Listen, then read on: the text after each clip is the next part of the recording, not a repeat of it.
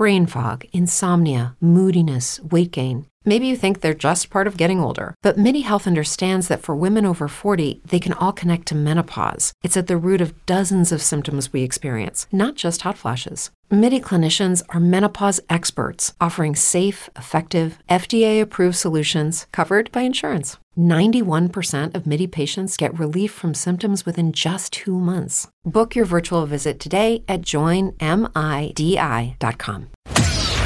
Welcome to the Fantasy Throwdown Podcast, bringing you the latest from the world of sports, DFS, and gambling. With over five years of hot takes and millions of downloads later, I guess he's been doing something right. Now, sit back and listen to one of the sharpest minds in the game. Here's your host, Dwayne Calendar. All right, folks. So this is the second episode of the day because we got to talk about UFC 283, uh, Glover Teixeira versus uh, Jamahal Hill. Uh, I am kind of torn on this one because in my head, I look at this and I keep saying to myself, this should be a mismatch.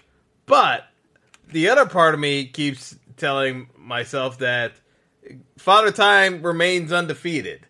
And it's a very interesting uh, scenario, in my opinion, because we have a champion in Glover who has so much experience edge over Jamahal Hill uh, that I mean, it, this should be a Glover being favored. Vegas has Hill favored over Glover, which took me back a ways. But then I had to think about this. And the fact of the matter is, Glover is 43. He's 43 years old. At light heavyweight. We just saw Glover in his last fight winning against Yuri Prochazka. He was beating Yuri and got submitted in reverse in the last minute of the fight and submitted by Yuri when Glover was going to win that fight. And I keep saying to myself, because I was on the Yuri side of that fight, but I kept saying to myself, eventually time is going to catch up to Glover and he's going to get taken out in a fight. But the issue is that if Yuri couldn't do it, I'm having a tough time seeing Jamal Hill take care of business against Glover. So this is the this is the type of main event that's gonna suck me in because the odds are favoring Hill. He's minus one forty against Glover being plus one twenty, and from a DraftKings pricing standpoint, Hill is eighty four hundred versus Glover being at seventy eight hundred when I look through this card, and we'll get to the rest of this card, when I keep looking through this card, I'm getting very nervous about being on the Glover side from a DFS standpoint because I keep looking at this and saying, I'm not seeing where Glover gets beaten by Hill. I, am I'm, I'm having a tough time seeing it, but I know that Glover's 43 years old. And it, it's just it's really tough. It's really tough because, uh, you know, I think Glover can get an early takedown on Hill and submit him. I really do. I really think Glover can take down Hill and submit him in under three minutes. Early, while while they're uh, they're dry. If this fight keeps going, the longer this fight keeps going, the more likely Jamahal Hill's going to knock out Glover Teixeira at my, and it's minus one uh, minus six uh, six fifty to finish inside the distance. I'm very torn on this fight. I really am because realistically, in my head, I know Glover should not win this fight at 43 years old in the division that he's in with a Hill coming into his prime. I feel like Hill, uh, Sweet Dreams, should be able. Uh, Jam- uh, Jamal Hall should be able to. I keep saying Jamal, but it's Jamal Hall um, should be able to take care, uh, take out Glover because that's what that's what Vegas is trying to point us towards. They're pointing us towards a hill finish inside the distance as Glover gets tired. But Glover has a great gas tank. And I know Glover ha- knows enough uh, ways of getting this fight to the ground that he should be able to find a way to get Hill to the ground.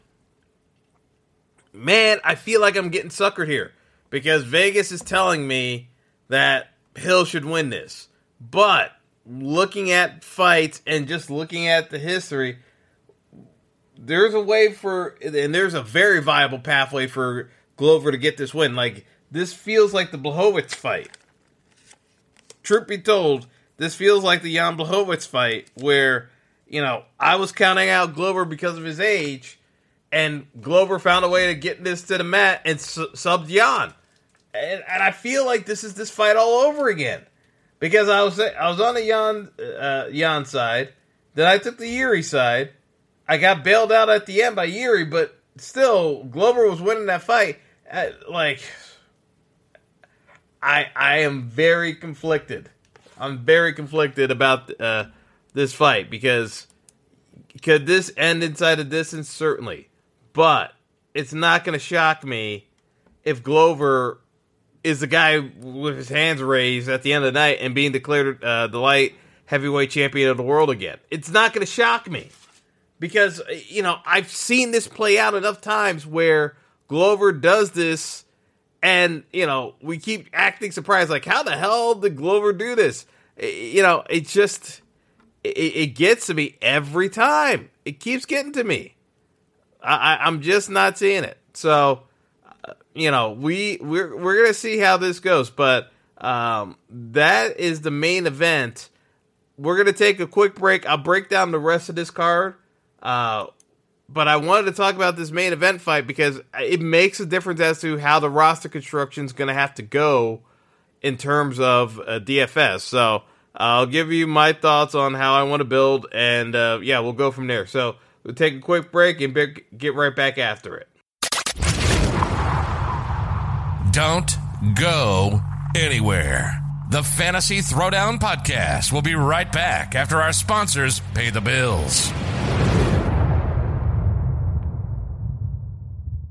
Brain fog, insomnia, moodiness, weight gain. Maybe you think they're just part of getting older, but MIDI Health understands that for women over 40, they can all connect to menopause. It's at the root of dozens of symptoms we experience, not just hot flashes. MIDI clinicians are menopause experts, offering safe, effective, FDA approved solutions covered by insurance. 91% of MIDI patients get relief from symptoms within just two months. Book your virtual visit today at joinmidi.com. Everybody in your crew identifies as either Big Mac Burger, McNuggets, or McCrispy Sandwich, but you're the filet fish Sandwich all day. That crispy fish, that savory tartar sauce, that melty cheese, that pillowy bun.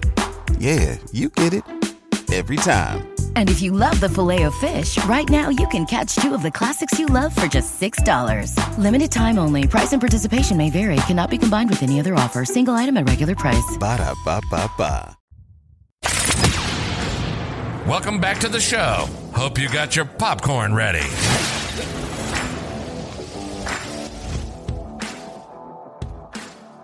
All right, so we are back. The next co-main event is uh, Brandon Moreno versus Deiveson Figueiredo. I have no idea how to call this one because Moreno is slightly favored. Figueiredo, you know, they're both coming in as the uh, as uh, as the featherweight champ. I don't I don't really know which way I want to lean here because at 125, these are the far and away the two best guys in the division, far and away. And you know, the last time we saw Figueiredo fight was uh, back in January, where you know of last year, uh, where he won the unanimous decision over Moreno. This is the fourth fight between these dudes. The fourth fight. It's one, one, and one. Like it, like it's literally we didn't settle anything. Um, you know, and before I I said it before, like I thought Moreno won the first two fights. You know, Figgy came out with a good game plan, wrestled, and actually got that. Actually, won the third fight. I will give Nelson uh, Deiveson all, all the credit in the world. He he won the third fight. But that being said, it's a coin flip fight that I still think Brandon Moreno is the better fighter. I, I do believe that.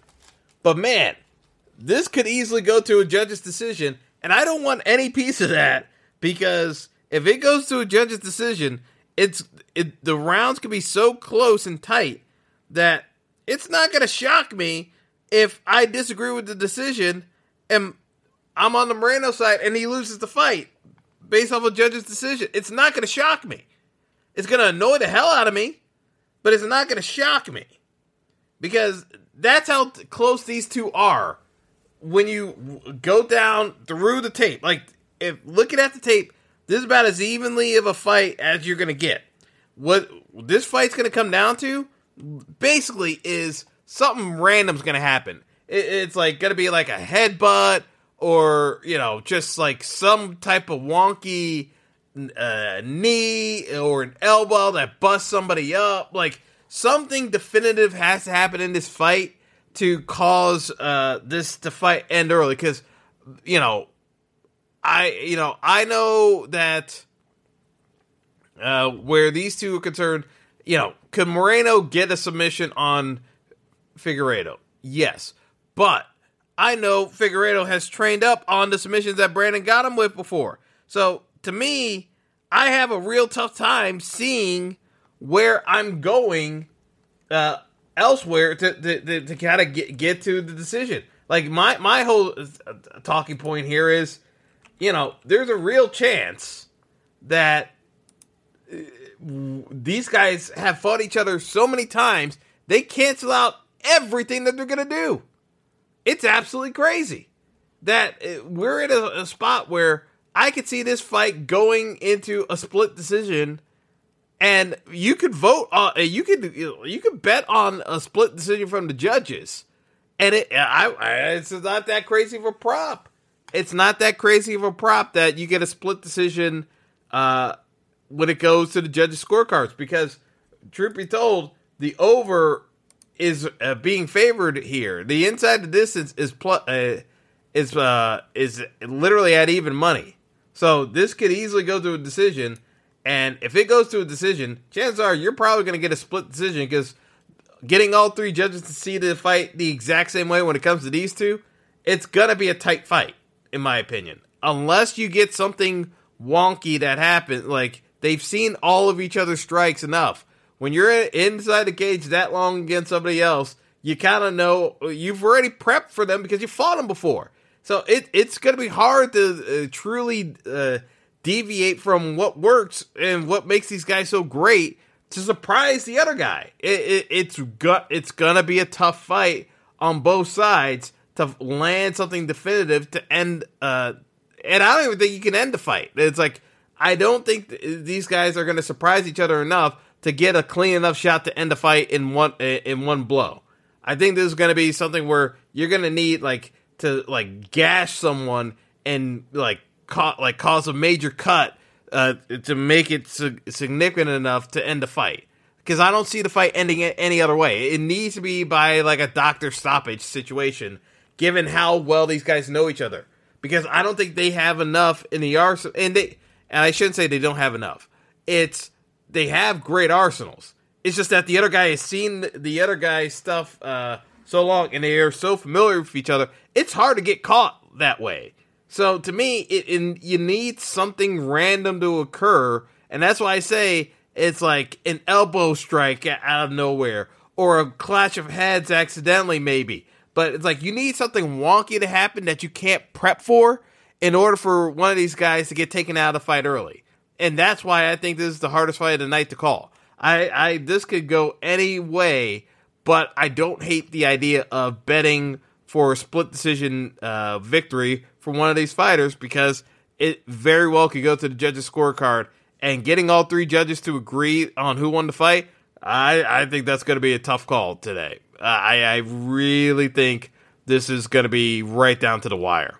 All right, so a few more fights that I think are pretty much slam dunks. Uh, Neil Magny is uh, taking on Gilbert Burns, and Gilbert Burns is going to smash Neil Magny. Burns is a minus 475 favorite, minus 120 finish inside the distance. I look at this and, you know, I think it's pretty straightforward that this is going to be Burns finishing this fight. This is not going to a decision, in my opinion. You know, it's uh, pretty straightforward, in my opinion, that this is going to be Burns dominating. So I like Burns inside the distance at minus 120. And the other fight is Jessica Andrade versus Lauren Murphy. Andrade, I also expect to take care of business and finish inside the distance. Uh, um, uh, is a minus 490 favorite. I am also taking her to finish inside the distance. Uh, that's almost at even money. It's only minus 105. I, I definitely think uh, she, you know, kind of smashes here. Right? Like, uh, truth be told, like, I think some of these matchups are more on the lopsided side. Uh, that's why I'm good with doing a parlay with uh, Burns and uh, and Jessica Andrade because those are the more money making opportunities as opposed to the main events. I think it, it's uh, it's kind of it's kind of tough uh, to be honest. Uh, looking at it otherwise. All right, so we're gonna take a quick break, and I'm gonna give uh, two picks on the undercard that I actually like quite a bit. Uh, so uh, we'll take a quick break. We'll circle back and wrap up some of the picks I have going in to this UFC card. So stick around. Don't go anywhere. The Fantasy Throwdown Podcast will be right back after our sponsors pay the bills.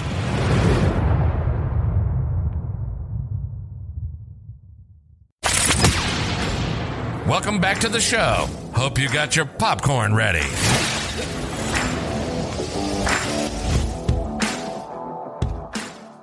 All right, we are back. So, couple of picks on the undercard that I do like to target. Uh, actually, I'll give out three, uh, just because uh, I, I do kind of like uh, uh, this on the undercard. So, first off, it should be the opening fight of. Uh, I think we got fifteen. Uh, uh, 15 uh, matches uh, uh, this week. But uh, first up, we've got uh, Saimon Oliveira versus Daniel Mark uh, Marcos. Uh, Marcos is a plus 125 underdog. Oliveira, a minus 145. Uh, Saimon, uh, you know, he fought a debut match against Tony Gravely where he got taken down 11 times. I'm not joking. He got taken down 11 times in a 15 minute fight. Like, dude cannot wrestle. He cannot wrestle at all. apparently, He's supposed to be good at grappling, uh, but the only grapple move that he tends to show is a guillotine choke, and he keeps jumping, doing a uh, trying to go for jumping guillotines, and that's why he's getting taken down because he's trying to submit the dude. Um, I, I I just want to take uh, Marcos here because he's thirteen and zero. Oh, uh, while he hasn't uh, fought in quite some time, it's been over two years since his last fight. His stand up from uh, what I had seen on the regional scene was pretty good. And again, you know, he ta- he he do- he does uh, throw some pretty good uh, leg kicks, and with a guy like Oliveira, where you know he's not trying to take you down, you can throw leg kicks. Uh, if anything, Oliveira's going to give up uh, optimal position to try to go for these guillotine chokes.